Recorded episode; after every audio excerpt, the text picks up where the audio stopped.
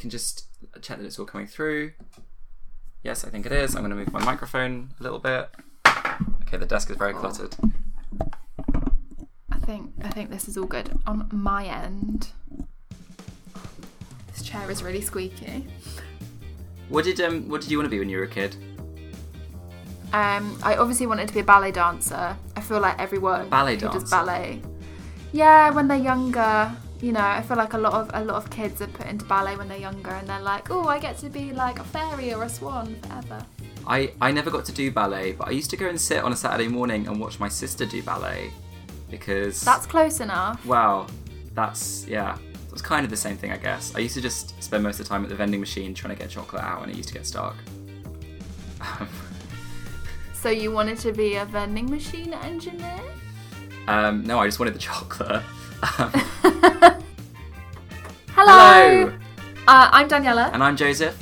And this is Not Another Theatre Podcast. Should we do that again?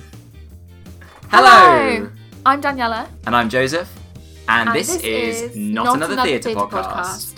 A podcast where we'll be shining the spotlight on early career creatives to find out a little bit about what they do, why they do it, and how they got to where they are today. We'll be chatting with an exciting mix of guests, including writers, actors, and directors, but also with some creatives whose jobs we feel are given less exposure, such as dramaturgs, stage managers, producers, marketeers, and designers. We'll be finding out about career pathways, creative projects, training opportunities, and generally just having a good old-fashioned chit-chat week on week.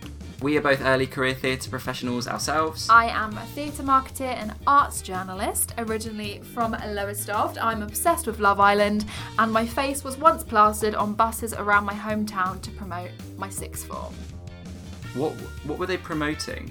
Just like my sixth form, it was just one of those classic, like, come and study here, look at these shining students' faces. So they took a picture of me from like results day and just put it on a bus. That's so random. I know. And I'm a theatre director, writer and teacher from Hertfordshire.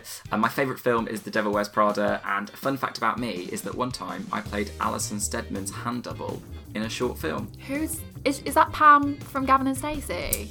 Pamela from Gavin and Stacey. Pamela from Gavin and Stacey. I was her hand. I was wearing gloves, but I was her hand. Wow. That is a claim to fame. We both grew up with a love for Amdram and met while studying on the same course at uni. And we now frequently feature as the other's plus one at press nights. We're delighted to be working together to bring a weekly insight into the theatre jobs you'd like to know more about. Chatting away with some of the people whose work we think is really exciting. Join us each week on Spotify, Apple Podcasts, or wherever you listen to your podcasts for your weekly dose of industry insight. And make sure to follow us on Twitter and Instagram at Not Another Theatre Podcast to join in the conversation and find out which early career creatives we'll be hearing from next. See you next week!